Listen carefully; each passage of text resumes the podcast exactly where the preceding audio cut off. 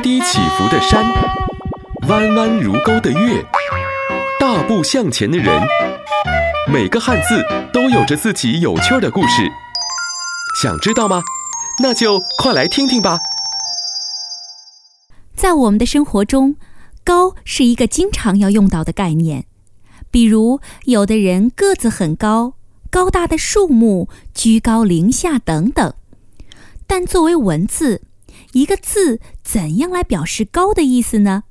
这也难不倒我们的先辈。他们在造字的时候想到了一个好办法，就是用高的东西来表示高。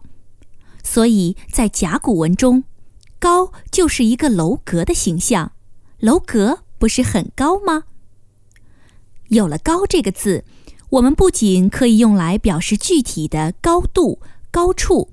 还可以引申出一些本来比较难以表达的意思，比如岁数大可以叫高龄、高寿；声音响亮或尖锐可以叫高声、高音；水平、技艺、见识超过常人可以叫高明、高手、高见；品德美好可以叫高尚、清高等等。